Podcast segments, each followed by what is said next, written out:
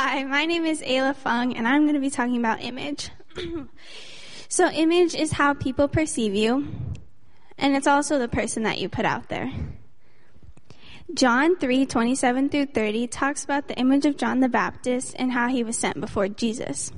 It says, To this John replied, A person can receive only what is given to them from heaven. You yourselves can testify that I said, I am not the Messiah, but am sent ahead of him. The bride belongs to the bridegroom. The friend who attends the bridegroom waits and listens for him, and is full of joy when he hears the bridegroom's voice. That joy is mine, and it is now complete. He must become greater, and I must become less. John's disciples were worried that Jesus was replacing him. John tells them that he was sent there to share the news about Jesus. Now that he's here, it's time for John to become less and for Jesus to become more. Though John's image was very unusual due to things he ate, such as honey and locust, and the animal skins he wore, he was well respected, but also very humble. John put everything aside for Jesus, and we should too.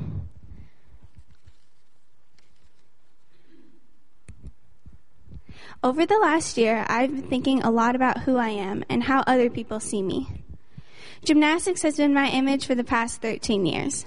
From the posts that my parents upload to the commitment of 20 hours a week to my traveling schedules and intense competitions, most people in my life knew me as a gymnast. In March, I ended my gymnastics career, and for a long time, I questioned if I made the right decision. Gymnastics was a huge part of my life, but there's way more to me than just that. I have found a new passion. I now play in the school band, and I'm a member of the choir. I also have more time to devote myself to being a worship leader at Vibe and have been able to hang out with my friends, especially people at youth group. With this time, I have gained more opportunities to serve the homeless and speak up for social justice issues. From this, I've learned that God can use me in many different ways. The thing about social media is that it plays a huge role in portraying our image and how other people see it. From the filters we use to the amounts of followers and likes we have, we focus on our appearance and popularity rather than focusing on God. We need to start focusing more on how he sees us. Genesis 1:27 says sorry. Um, so God created mankind in his own image. In the image of God he created them. Male and female he created them. I would now like to read a poem that I wrote about image. Never trust a mirror, for a mirror is deceitful, making you think your whole worth is defined by an object, showing your appearance only from the outside, hiding the pain you don't want to reveal. The worst part is, mirrors are one of the few options we have for viewing ourselves. Though a photograph can be a beautiful reminder of the moments we've lived, of the adventures we've lived and the moments we never want to forget, we cover ourselves up, once again, with the filters we use and the parts we change just for the evaluation of others. Why do we do this? For we are wonderfully made into our own unique selves, nevertheless by our Savior, for we are perfect in His sight. So if our mighty God sees us as perfect, then why can't we see ourselves that way? If the God who created everything, from the emotions we feel to the air we breathe, if he sees us as perfect and knows everything about us, even before we were in our mother's womb, then we need to start living each day to our fullest and start to become the person we are meant to be. Because the thing about pain is it won't last forever. And it may be killing you now, but just hold on because with time it'll pass. Don't worry about the failures of today or if you're perfect in every type of way. Because the only thing that matters the only judgment that matters is from the Savior up above, who thinks you're beautiful and will never stop giving you love. God loves us all endlessly. He thinks we're perfect, and He doesn't care about our appearance because He already sees us as beautiful. So we need to start, and we need to start seeing ourselves and others that way too. So before you judge someone, take time to get to know them so you can see the true image of who God created them to be. Now I'd like to call up Ray Valui to talk about how we can incorporate Jesus in our image.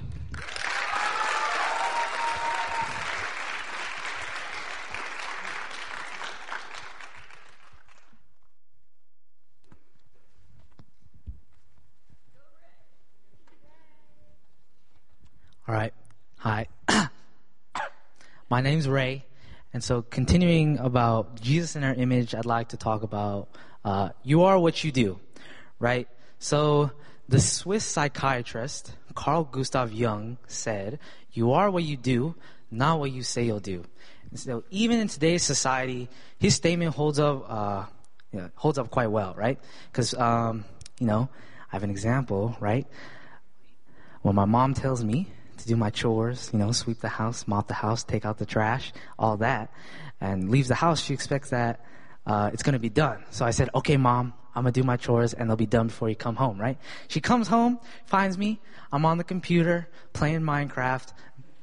The house is not swept, not mopped, the trash is still there, and my mom gets angry at me. And if you've ever been unfortunate enough to be the one that my mother is talking to when she's angry, I feel for you, right? She can just go on and on and on and on. and on. Give you, give me an earful. You're like, okay, I get it. I said I was going to do it, but whatever. But even in the Bible, right, Peter said that, he said to Jesus that when the time comes, I will never deny you. And guess what happened? When the time came for Peter to own up to who he was as an apostle and a follower of Christ, what did he do? He shrunk away. He didn't live to the moment and he didn't back up his words. Right? And our actions are valued a lot more than our words. And people are much more willing to trust and accept and bring people into their friend group that don't necessarily have the nicest words, but show through their actions that they are loyal people and that they will back up what they say no matter what happens. And no matter what, people are going to trust someone who proves themselves through their actions rather than someone who spends all their time talking all this noise just for when the time comes that they disappoint the, uh, disappoint the people that they were talking to. And so the same goes for us as Christians, right? If, if Jesus is our image, and we have to, uh, yeah, if Jesus is the one that is our image, then we have to make sure that we aren't fake Christians as well, right? I don't know if you're paying much attention last week uh, to the sermon, but people value authenticity and vulnerability, right? And so we have to be authentic Christians and do what we say, uh, do what we claim to be, right? Be Christ followers in order for people to also real, uh, look at us and see the kingdom of heaven. And so it says here in John 13, right? John 13, verse 15, Jesus said, For I've given you an example that you should do as I have done to you.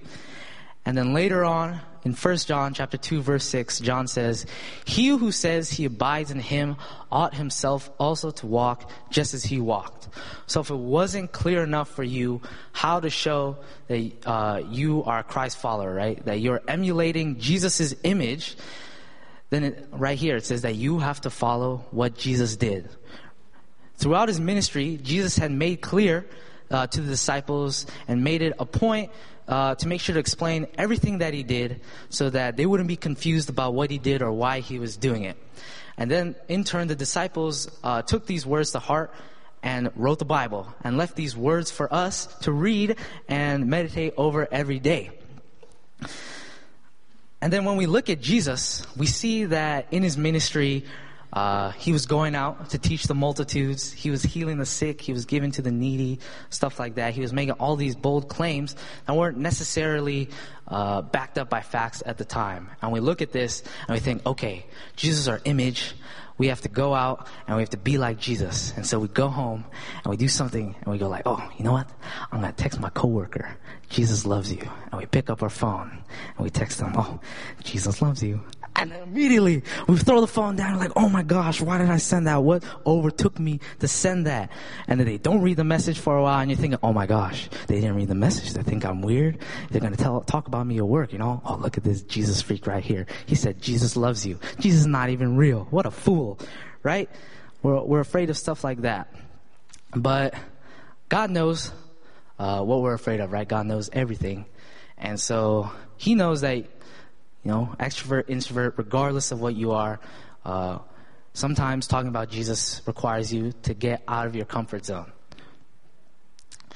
But just because we're afraid of how people think about us, uh, doesn't mean we should forget about what our ultimate goal is, right? Our ultimate goal is to show people through our actions that we are Christ followers. So we hide behind these excuses, right? That, oh my gosh, I'm afraid of what people are going to think of me. How does that reflect upon you? As a Christ follower, is not going to look good. You're going to not be authentic. You're going to be fake. You're just like the people that you don't want in your life, right? So, think about this. See, this is an orchard. And uh, Jesus said that a tree is known by its fruits. And if, uh, you know, we're the tree and the work we do is our fruit. And at first we think, okay, I'm not going to be a bad tree. I'm not going to do bad, I'm not going to produce bad fruit. But there's no difference if you're a tree and you don't produce any fruit at all.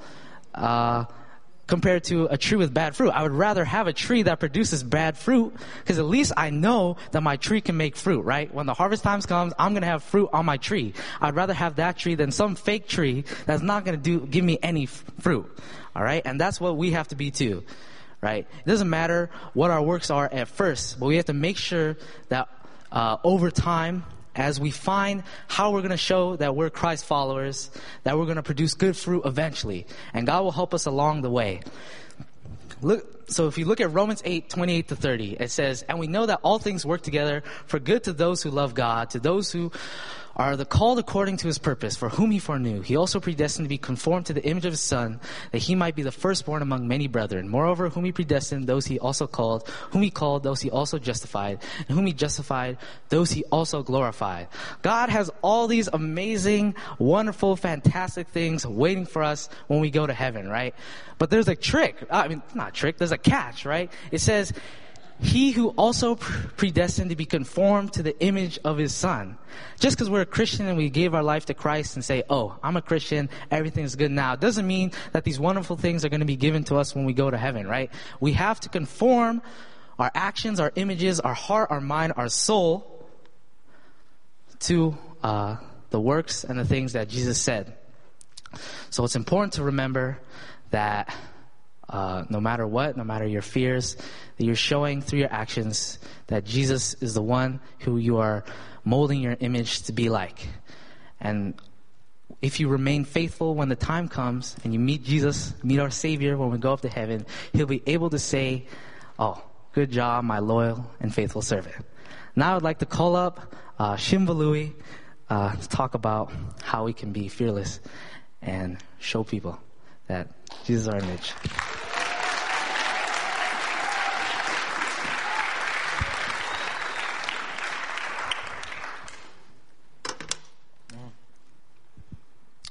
As you heard, my name is Shimbalui, but before I start my message, I'd like you to turn to your neighbor and say, I love Jesus.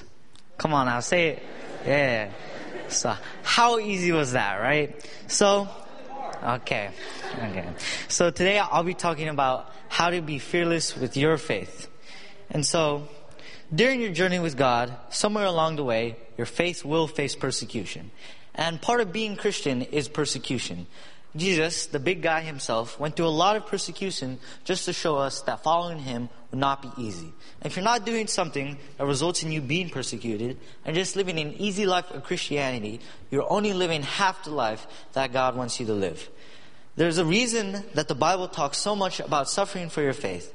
God wants you to be humbled in suffering in order to strengthen your bond with Him.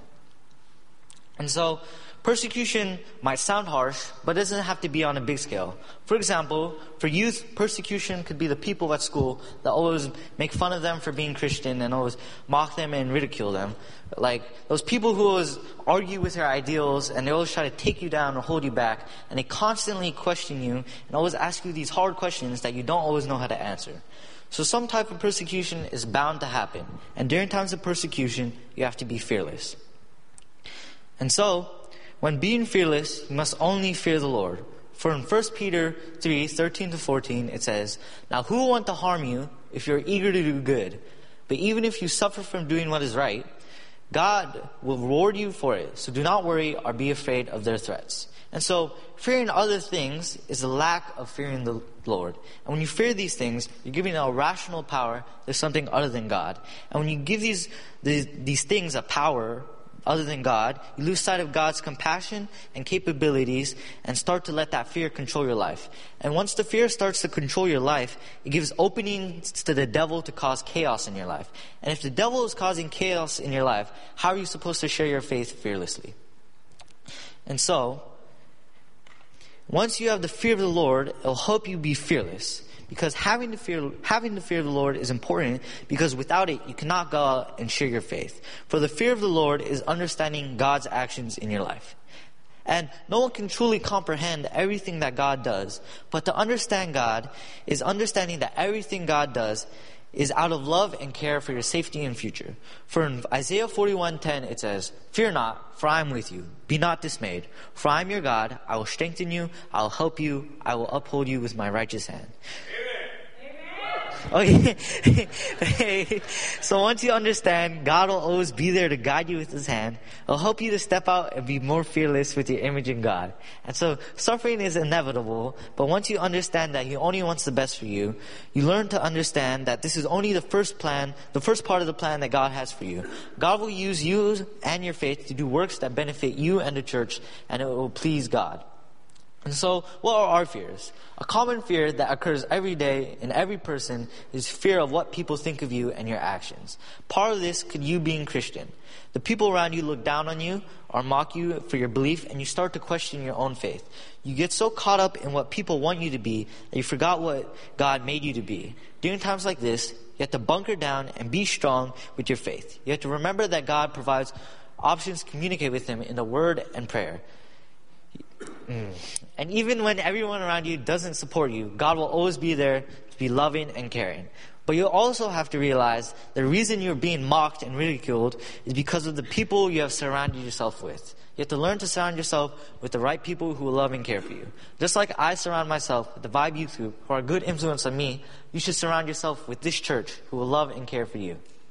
And so, I would like to end my message with our Vibe Youth Group's main verse. In 2 Timothy 1 7, it says, For God has not given us a spirit of fear and timidity, but of power, love, and self discipline.